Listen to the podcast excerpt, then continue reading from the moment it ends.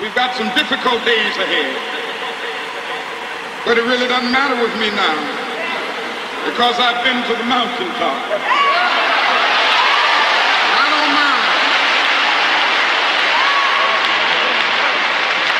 Like anybody, I would like to live a long life. Longevity has its place.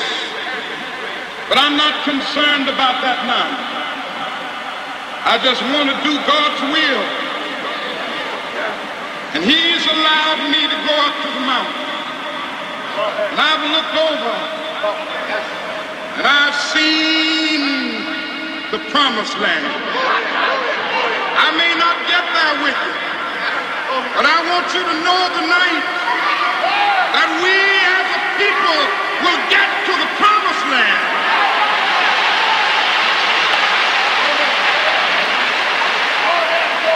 So I'm happy tonight. I'm not worried about anything. I'm not fearing any man. Mine eyes have seen the glory of the coming of the